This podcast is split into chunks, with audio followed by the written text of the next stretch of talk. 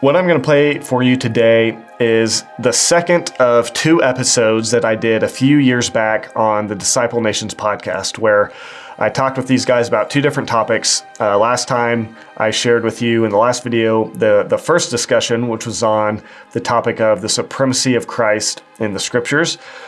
The second discussion we had was on Romans chapter nine, and that's what I'll be playing for you today.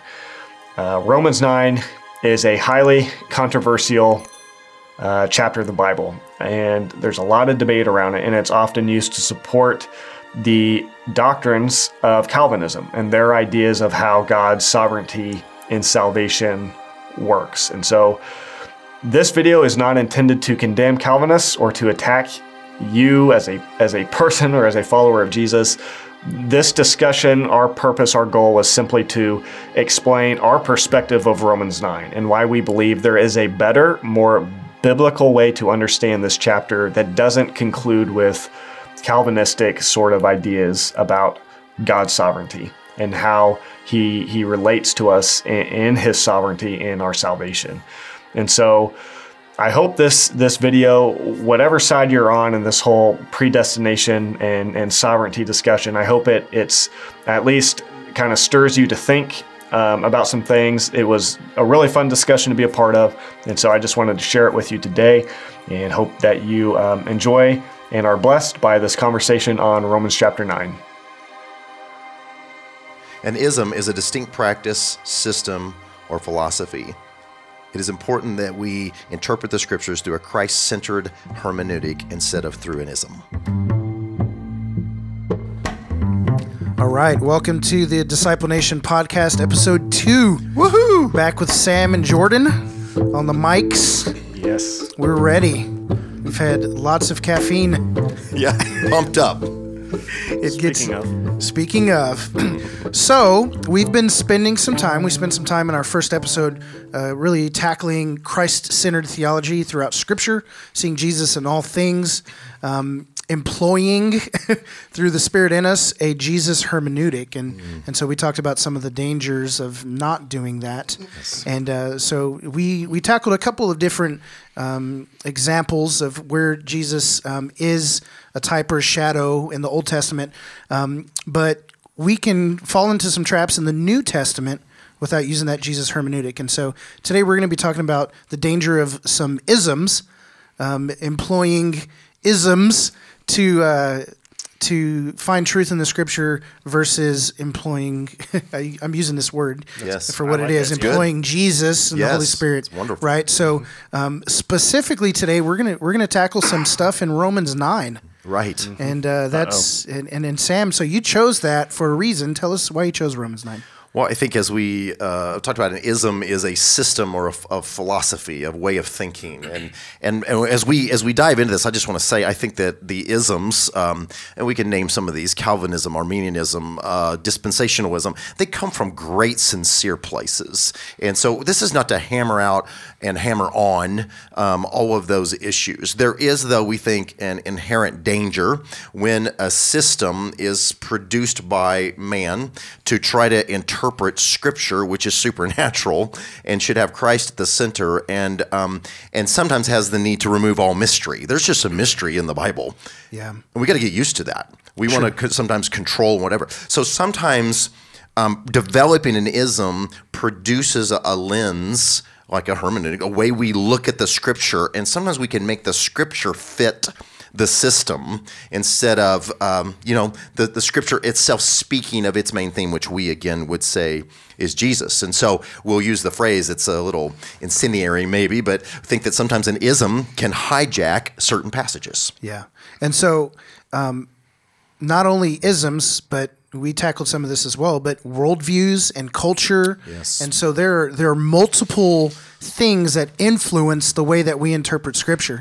Right. And so whether it's where I grew up or even the church that I grew up in where things didn't go the way that they should have gone, or right. I was hurt, or um, I'm in a time in my life where, you know, something bad happened, or I've been hanging out with this kind of crew who employs this ism. And so now I've got this film, yes. so to speak, yes. right? A lens. I've got yes. this film, some soot mm-hmm. over over my um, the lens through which I'm I'm reading scriptures. And so you're saying that we can employ those things to then read the scripture, and we're trying to make the the scripture fit that box, right? Yes, that's a great way to say it, because I think it is bigger than theological systems. It's experience, yeah. it's culture, uh, yeah. yeah, religion. That's great. So yeah. uh, it can uh, all those things can be, again, wonderful and have some good parts in them, but they can be part of the spiritual warfare. The scriptures say that the uh, the uh, there's masquerading false teachers, and says often the, the enemy shows up as an angel of light. Mm. And it can seem like a very good thing, but it, it ends up slightly or even majorly distracting us mm-hmm. from yeah. Jesus and the gospel. And so, having talked quite a bit about the Jesus hermeneutic in uh, episode one, we're actually going to do some of that. That's right. Right here on episode two in Romans nine. That's right. So so we have chosen Romans nine because it is, um, there's multiple passages by different isms we could have chosen, but Romans nine is a, a real, a big one as it relates to a certain system of thinking and how um, Romans nine is viewed. And so we want to take this and open it up a little bit. We're going to refer a little bit to um, maybe uh, some uh, an ism called Calvinism at time, but our, our, our war is not against Calvinism nor for Arminianism. That's not our point. Our point is for the theme of the scripture and lifting up Jesus out of the passage. Mm-hmm. And so uh, to set this up, to be fair, and why we're doing this is this, is sometimes through the ism, uh, honestly, of Calvinism, it can seem that Romans nine is proclaiming the message of God's sovereign right to determinism, that he can sovereignly just determine who goes to heaven, who goes to hell, those kinds of things. And though we are huge proponents of the sovereignty of God, we do not believe that that's the main point either in the whole book or even just in this passage that Paul is talking about. But if you walk in and you're like, this passage, which has some amazing sentences in it about God's sovereign choice, if you take that ism in, you're thinking this is making the case for determinism. Do you know what I mean by determinism? Yeah, I think you defined it just a little bit yeah. a second ago, that God will sovereignly determine who yes. does or doesn't end up yes. in heaven. And though Paul is defending his right to do that, and though we believe he has high rights and is high sovereign, we don't. What he's primarily defending is something else, and so that's kind of what we want to talk about, because that yeah. shift. I, yeah, I'm certainly interested in this conversation. We we've been doing some breakfast and Bible study, mm-hmm. tackling the Book of Romans, and and uh, obviously, it, or maybe not obviously, but not going as deep in some areas as some people would from yeah. certain camps, right. and so we just kind of blew through Romans nine. We were like, oh. Right. You know, and, right. and I was like, whew. Got through that, yeah. Yeah, exactly. Well, on yeah. to the next one. Yes. You know, and so uh, really interested to to see that, you know, I most uh, most of my understanding of Romans nine and, and when I'm reading through it, yeah, I kind of get to the point where I'm like, okay, well, God can do whatever he wants kind of thing. And that's, right. And, that, and that's what I take away from it, and I keep going. Some people like to camp out a little bit longer and really, you know, get yes. into it and say, okay, what do you think about this, this, and that? And so... Um, usually they're leaning towards a certain right. belief system, ism, doctrine, whatever it is. And so, yeah, let's dive in. I'm interested to see uh, what the other side is. Yeah. And so let me set this up just a little bit contextually, okay? So this is Romans nine, which comes after Romans eight. And so, um, and what you've just finished in Romans eight is what is often called the Mount Everest of promises, glorious promises, uh, all, knowing all these things we're more than conquerors. I mean, it's amazing. Yeah. He's just, the greatest probably breakdown of the gospel is Romans three through eight. It's just amazing. And it started out in Romans one sixteen, Paul saying, I'm not ashamed of the gospel, for it's the power of God for salvation for everyone. Yeah. And so he's going to have as the main theme, I'm defending the gospel. That's the whole book is what we're saying, sixteen yeah. chapters. Yeah. And he is also talking about the controversy of the Gentiles being included in Christ, right. which is the glory right. of the gospel. All yeah. men have sinned and fallen short of the glory of God, Romans eight, three twenty-three. Yeah. And so uh, he is continuing that discussion while addressing a theme. And so he had got done breaking down. You remember Romans six, we've died with Christ, and now we're alive in him, and we're dead to sin. And Romans seven is the do-do chapter, the things I don't want to do. I end up doing a lot of doo-doo. Because, and what a wretched man I am. It smells. And then Romans eight is there's no condemnation, and oh, the crescendo yeah, of Romans eight. It's yeah, wonderful. Absolutely. But then in the middle of that discussion, Paul is prompted by the Holy Spirit to address the issue of the Jews who are Uh, wholesale almost rejecting this Messiah. They're, the Pharisees and the Jewish relig- Ju- Judaism was set up waiting, at its center is waiting on a Messiah to come.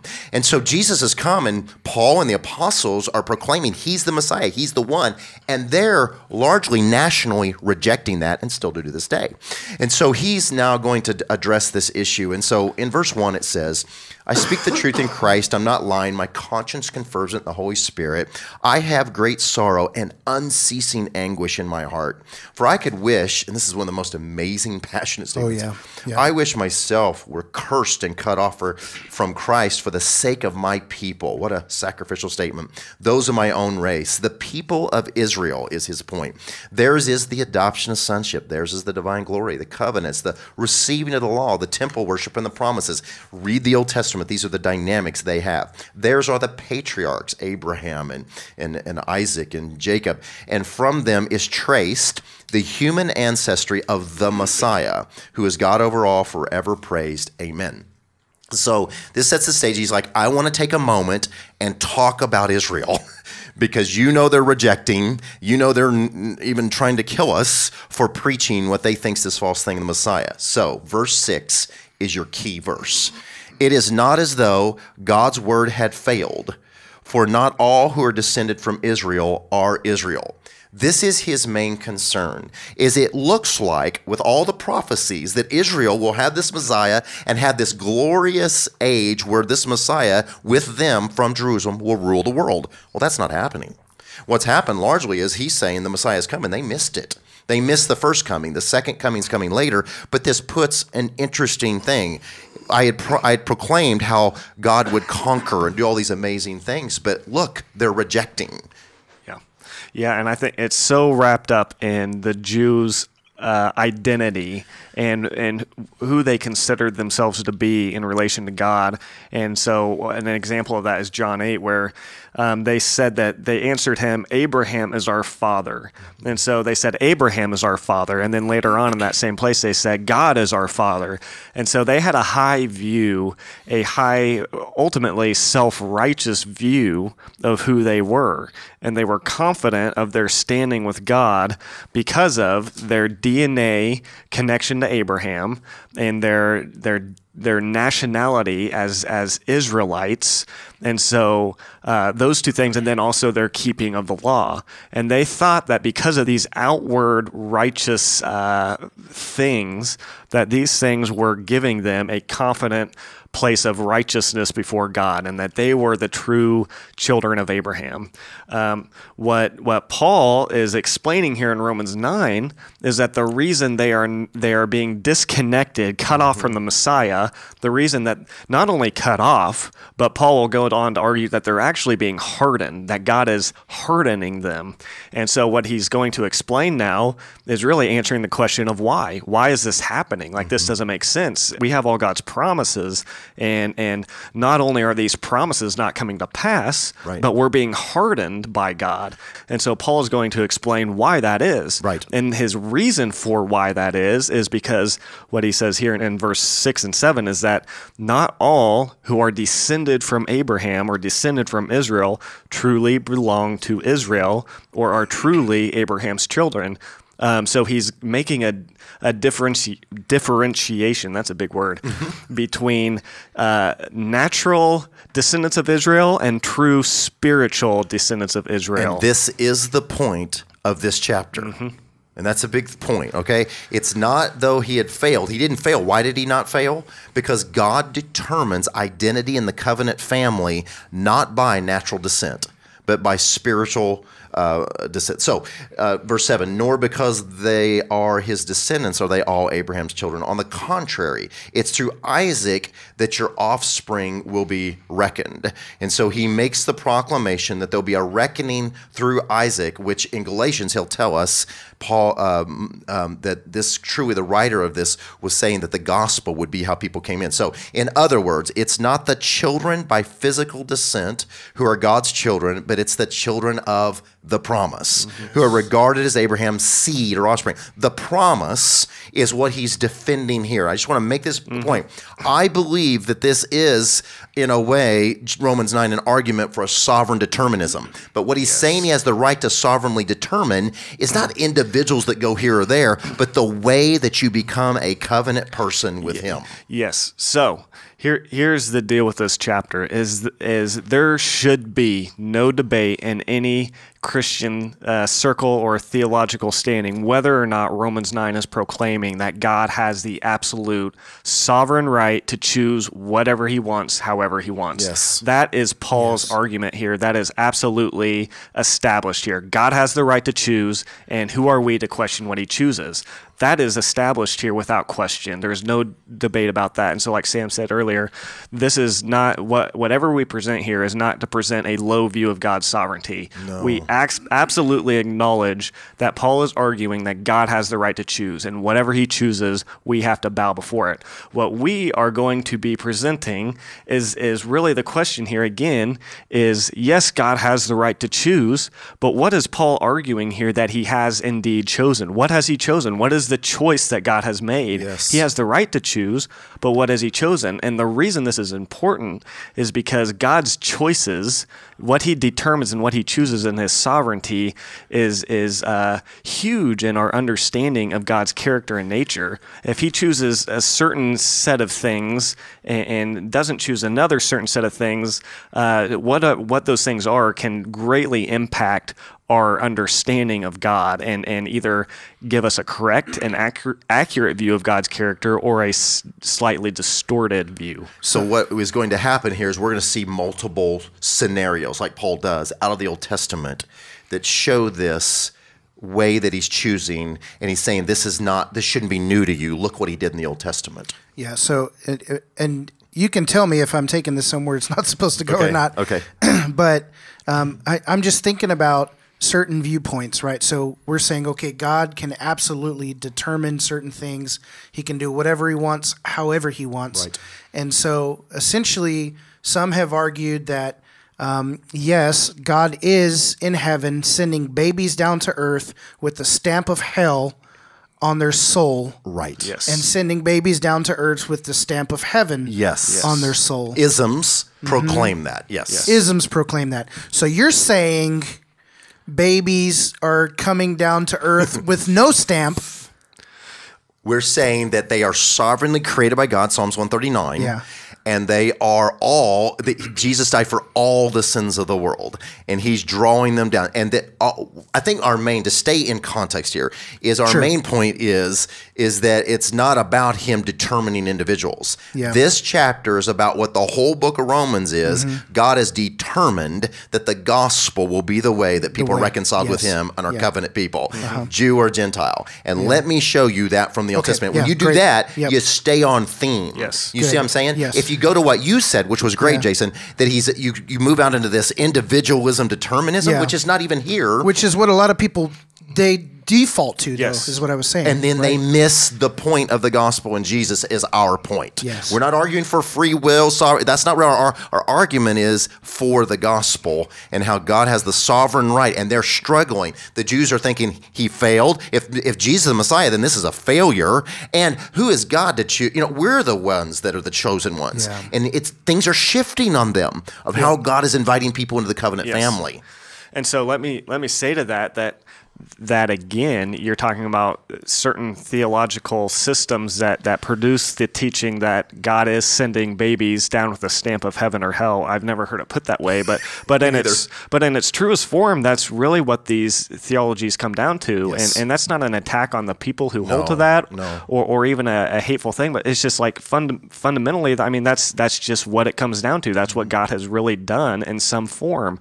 And so again, I'd say like, from this chapter, I think it could be upheld, and I think they rightly see, who hold to that belief, th- these theologians are rightly seeing that God does have the right to do that if he would have chosen that. But the important thing is that if that is what God has chosen, that choice Uh, that choice gives us a different concept of who God is than if he chose something else. And so it's very important that we know, is that really the choice that Paul is arguing for in this chapter that God has made?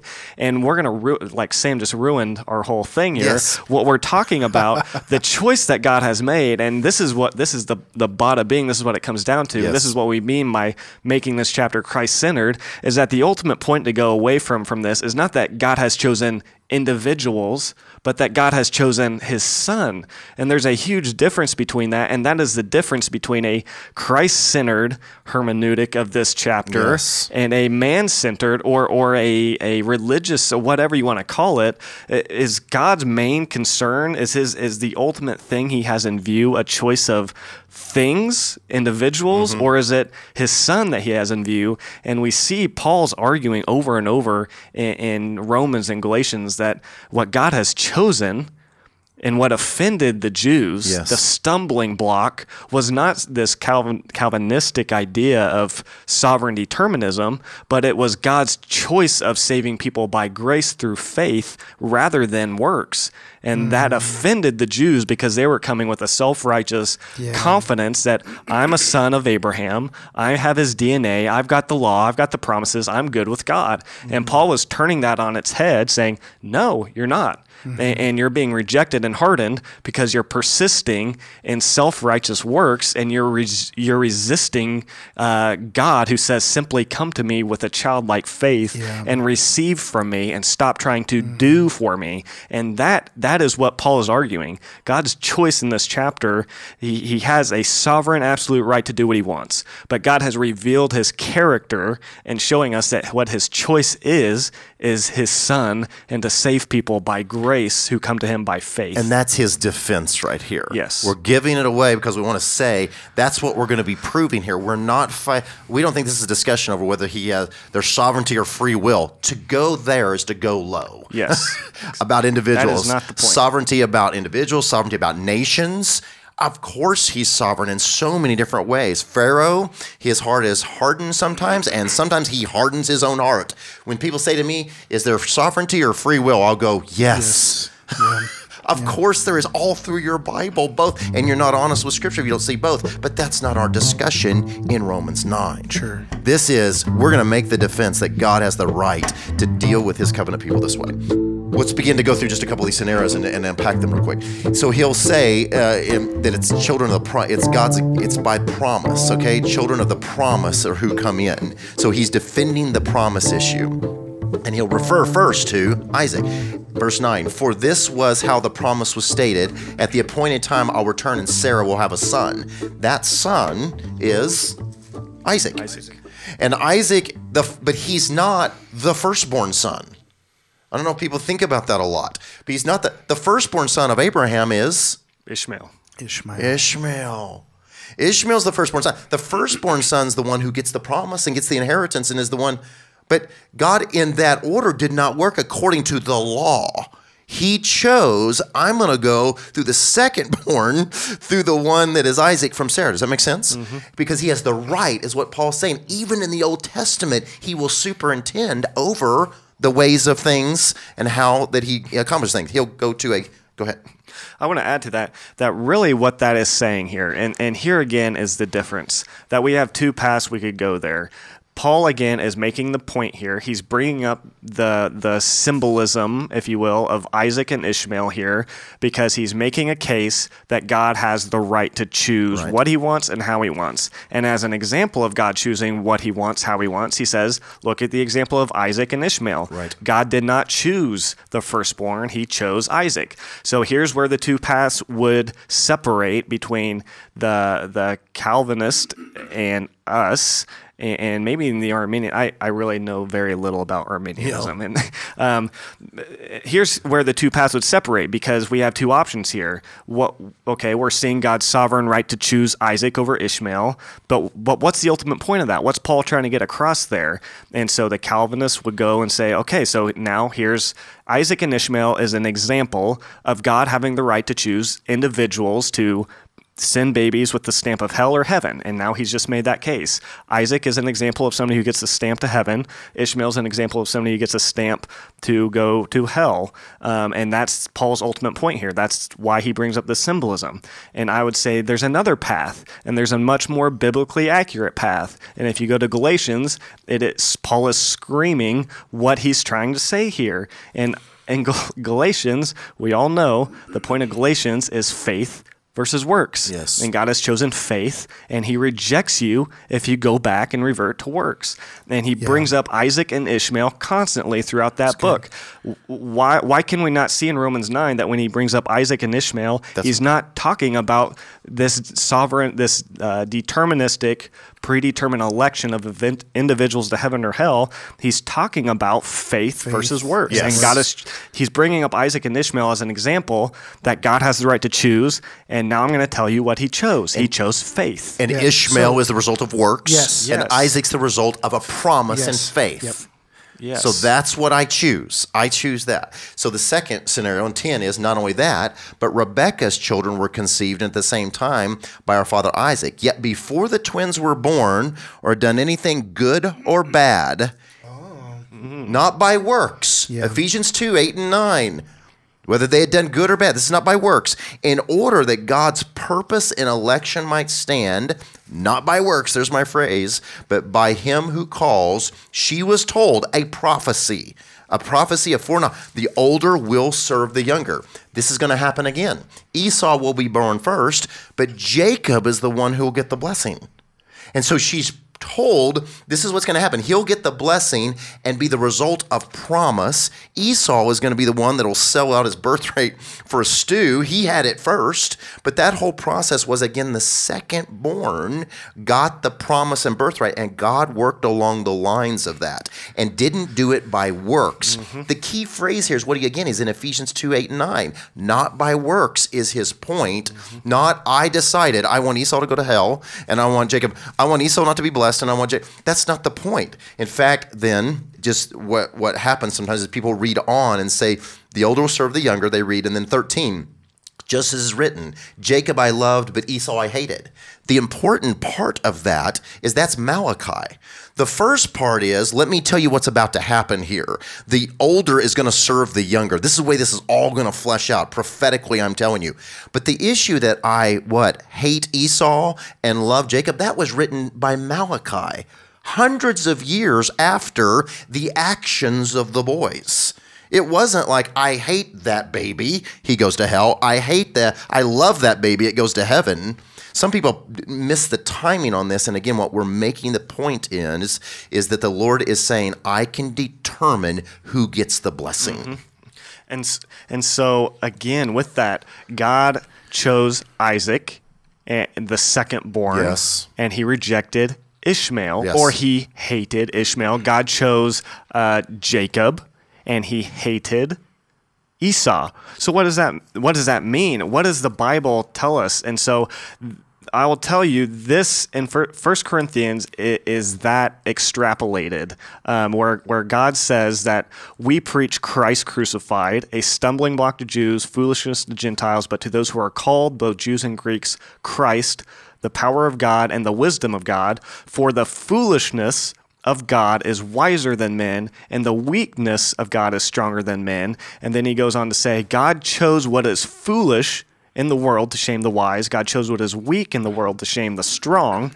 God chose what is low and despised in the world, even the things that are not, to bring to nothing things that are, so that no human being might boast in the presence of God. So his argument here, him bringing up Ishmael and Isaac and Jacob and Esau, as he's saying God chose the foolish thing, which is which is what? It's the younger brother. Yes. That is an example or a symbol, not of not of an individual election to heaven or hell. That is A, that is a symbolic uh, meaning there, that he's saying God chose weak. He chose what is weak in the world rather than choosing the strong thing. Esau is an example of strong because he was the firstborn. Yes. And Jacob is an example of what is weak and foolish to the world, the one who should not by all human standards get a blessing. He is the one that I choose to get a blessing. And the Holy Spirit and Paul in their brilliance are saying multiple things at the same time. I think the main theme is the defense of the gospel, and God can choose the way. He's also, though, saying, um, this is the controversial part, he's saying, uh, Jews, you're Ishmael. Mm-hmm. You're first. But all Isaac came in, and you Gentiles are now coming in. He's saying, you're Esau, Jewish nation, and Jacob is the Gentiles now. That's what he's saying. He'll say it again here with another scenario in verse fourteen. What shall we say then? Is God unjust? Meaning unjust in that he chooses a different way. Not at all. For he says to Moses, I will have mercy on whom I'll have mercy. Now remember, the controversy to the Jews is, you're having mercy on the Gentiles. They're the dogs. Yeah. And he said, I'll have mercy on who I want to have mercy. Yeah. I'll choose the second son if I want to choose. I'll have compassion because I have the right to do that. Mm-hmm. It does not therefore depend in sixteen on human desire or effort, the works, but mm-hmm. on God's mercy, his gospel. Yes. Right. Let me finish this in seventeen. For the scripture says to Pharaoh, I raised you up for this very purpose, that I might display my power in you and that my name might be proclaimed in all the earth. Therefore, God has mercy on whom he wants to have mercy, and he hardens whom he wants to harden. Harden. And so my the point in this is, again, God's way of dispensing his mercy, he can determine. They thought, the Jews, the way he dispenses his mercy is because we have the patriarchs, we have the law, we have the temple. That's how he dispenses his mercy on humans. He's on, no, no, no. He's doing it now through his Messiah son. He can do it. And in fact, he can actually use a person like Pharaoh, and who sovereignly use him, which he did. Mm-hmm. Pharaoh hardened his heart sometimes, and sometimes God hardened his heart. There's like an interesting number there, but it both happened. But he's basically saying to the Jews again, you're Pharaoh. Mm-hmm. You hardened your heart. Later, he'll talk about your hardening actually opened the door for them to come into the gospel. Wow. So, yeah, so he's the Jews are saying, wow. uh, or Paul says to them, what shall we say? Is there injustice on God's part? For he says, I will have mercy on whom I have mercy. Yes. I will have compassion on whom I have compassion. So again, we see the clear, uh, the clear argument of Paul that God has the right to choose what he wants. He can have mercy on who he wants. He can harden who he wants. But again, that's where the crossroads is, is what, again, is Paul's argument of what God's choice actually is. And, and what, what does the Bible say about who God has mercy on and who he does not have mercy on? Mm. And he says it over and over, that he has mercy on those who believe, mm-hmm. those who do not believe and persist, in this example, those who persist in self-righteous works. Right.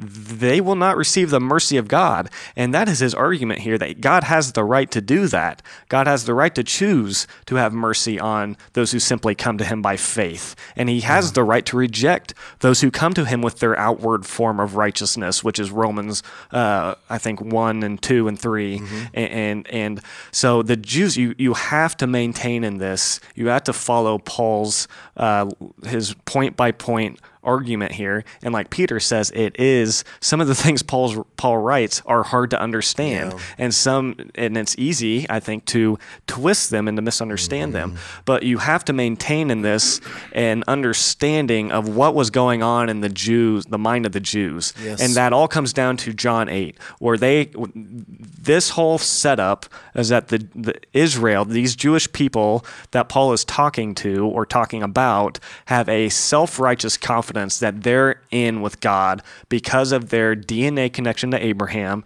because of their law keeping, because of their uh, their nationality, and and that is what the offense is all about here. That yes. God, that Paul is saying God has the right to reject that, and that is what they're saying. What they're like saying that, he has no right to do that. Yeah. He's going. This whole chapter is yes, he does. He does have the right to do that. He, he has the right to reject that and to choose the way of faith in Christ. That's exactly right, and that's the defense, which is the defense of the whole book, and it is consistently still continuing here.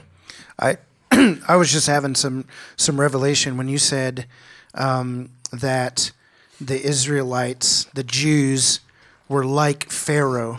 And so he's arguing works versus faith. Yes. He's arguing strong versus weak. Yes. So if you consider Pharaoh, he was self-proclaimed divine. Yes. Self-proclaimed righteous, deserving of glory mm-hmm. and honor mm-hmm. and riches and goodness.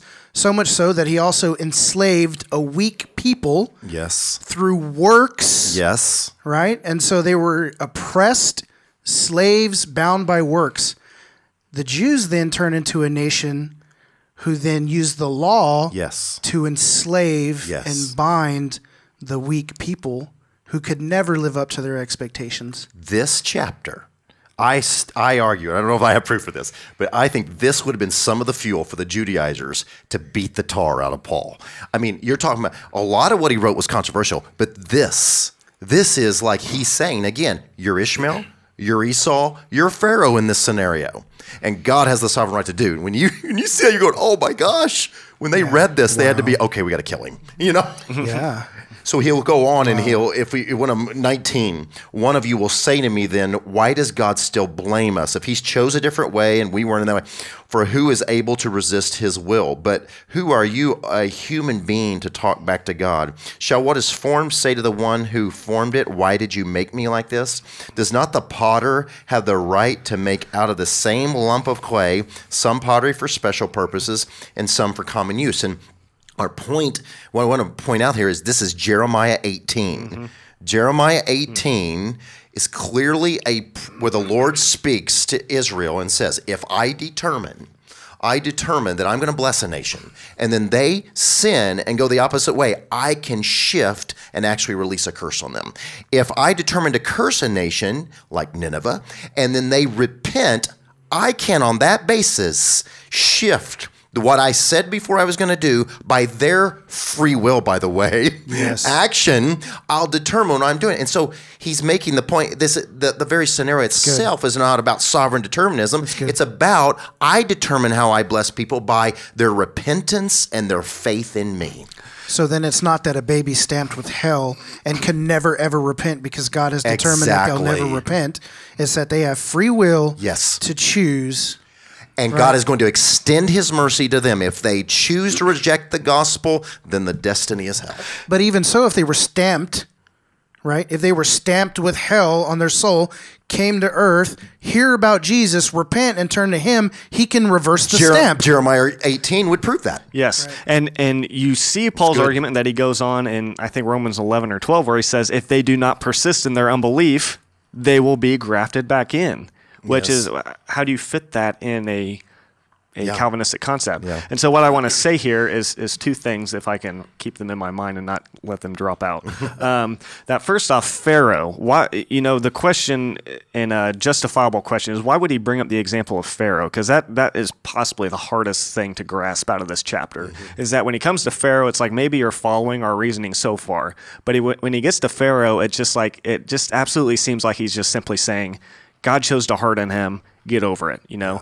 And so so what we have to remember is is is kind of what you mentioned, Jason, is that consider who Pharaoh was, first off. He wasn't just this unbiased uh, toward God person. He was killing God's people. He was an evil, wicked king. And we can know from passages like Romans one we can we can know where Paul lays out the clear steps of what it takes to become hardened by God. It's not like God just selects somebody and says, hmm, that person is just going about their, I mean, obviously all men are sinful and nobody will seek God apart from God. And so the, I'm not making a case that there's good people in the world. But what I'm saying is that Paul wasn't, or, or Pharaoh wasn't neutral. Mm-hmm. He was hardening his heart. He was an evil and wicked yeah. king who was embracing yeah. sin. And so God chose to use him as a vessel of wrath, and he chose to give him over to that hardness in order to accomplish a purpose. And so Paul's point in bringing him up is not to say,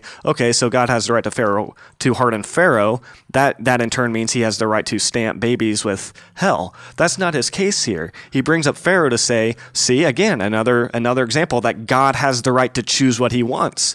And here's an example. God had the right to choose to harden Pharaoh rather than choosing to give mercy to Pharaoh. God could have given mercy to Pharaoh and said, I'm, I'm going to bring the commandment of Moses to Pharaoh, which I know is just going to harden his heart because of who he is. But God chose to bring that anyways.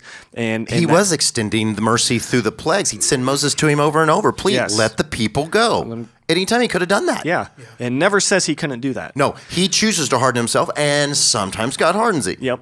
And so the second point of that that I want to say is he says, why does he still find fault? So the Jewish people are saying, okay, in light of all this, how can he still find fault in me? So what are they saying here? And so this comes back to the point that what Paul is arguing for is that they are indeed being hardened, that God has blinded them and he has hardened them. So the question again, it comes down to these two split roads. Why? Why has God made that choice to harden them and to give it them over to that? Is it because they have this stamp of hell on them? Is that why?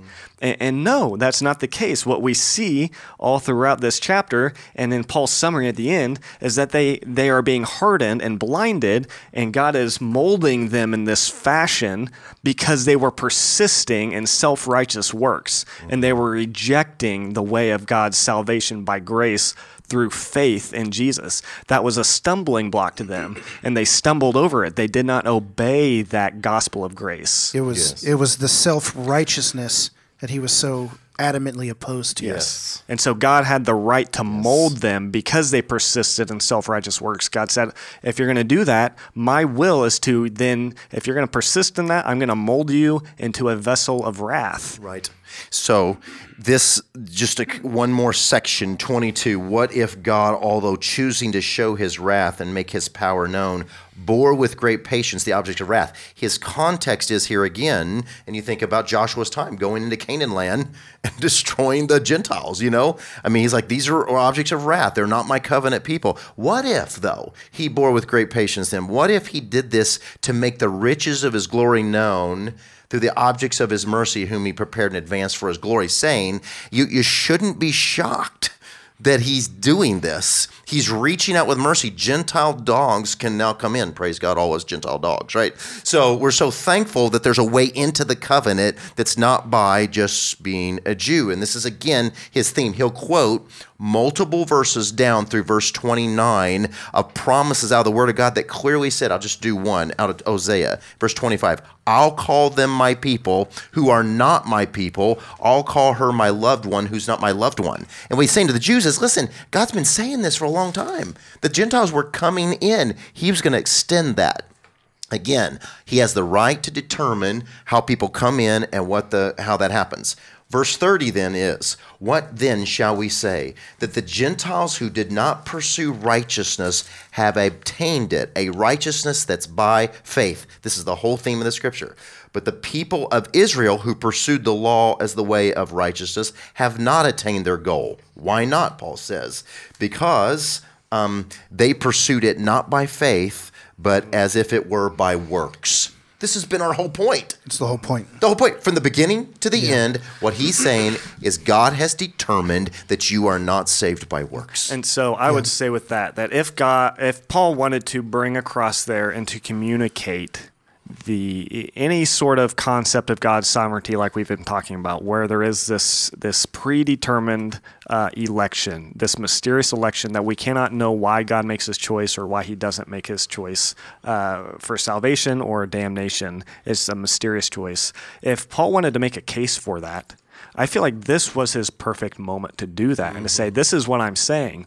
Right. Why, why Why is Israel being hardened and in blinded? His sum-up statement, in his sum-up he would have gone back and said, I'm talking about individual determinism. Yeah, in his sum-up statement, he's saying, okay, that's why? That, that's I'm gonna, not my point. I'm just, I'm just going to flat out answer the question, right. Why are they being hardened? Why are they not being accepted? Here's the reason why. They've pursued righteousness by works. There's absolutely yeah. zero mention of a stamp of heaven or no, hell, a predetermined election. There's no, there's no mention of that. Now, there is a predetermined election, but that stamp of heaven or hell is on, is on faith in Christ. That's what yes. gets the stamp, and, and those who have that. And God had the right to choose he that. He had the right to choose that. I don't care how offended you are, Israel. It doesn't matter that God had the right. Doesn't doesn't well, matter. Yeah. Well, the first the first wave of opposition to salvation by works came through Christ in the way that he Um, dealt with the Pharisees. Yes. If the way to salvation was through works by the law, mm-hmm. Jesus would have showed up and said, well done, yes. good and faithful servant. That's right. But he didn't. He was adamant, adamantly opposed to the self-righteousness,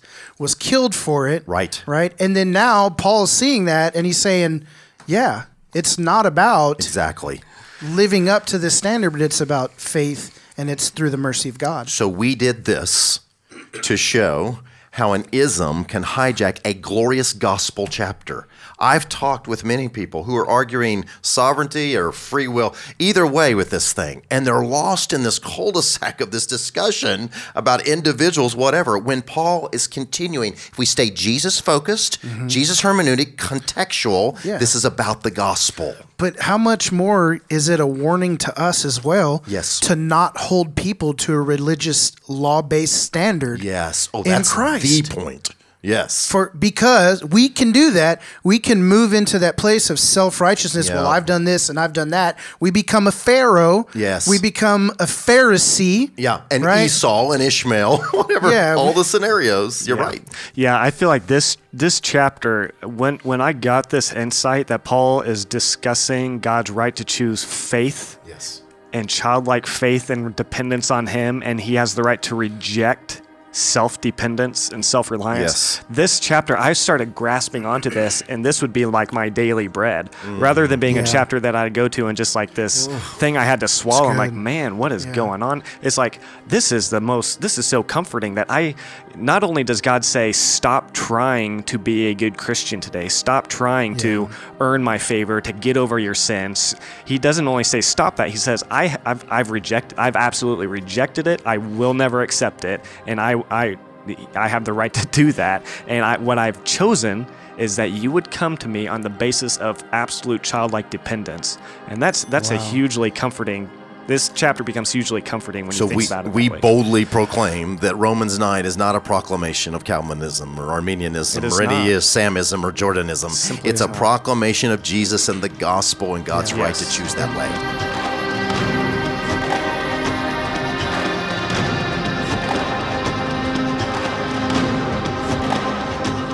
You have been listening to the Great Light Podcast. To find more information and resources, or to watch our films, go to great light studios dot com or find us on Facebook and YouTube.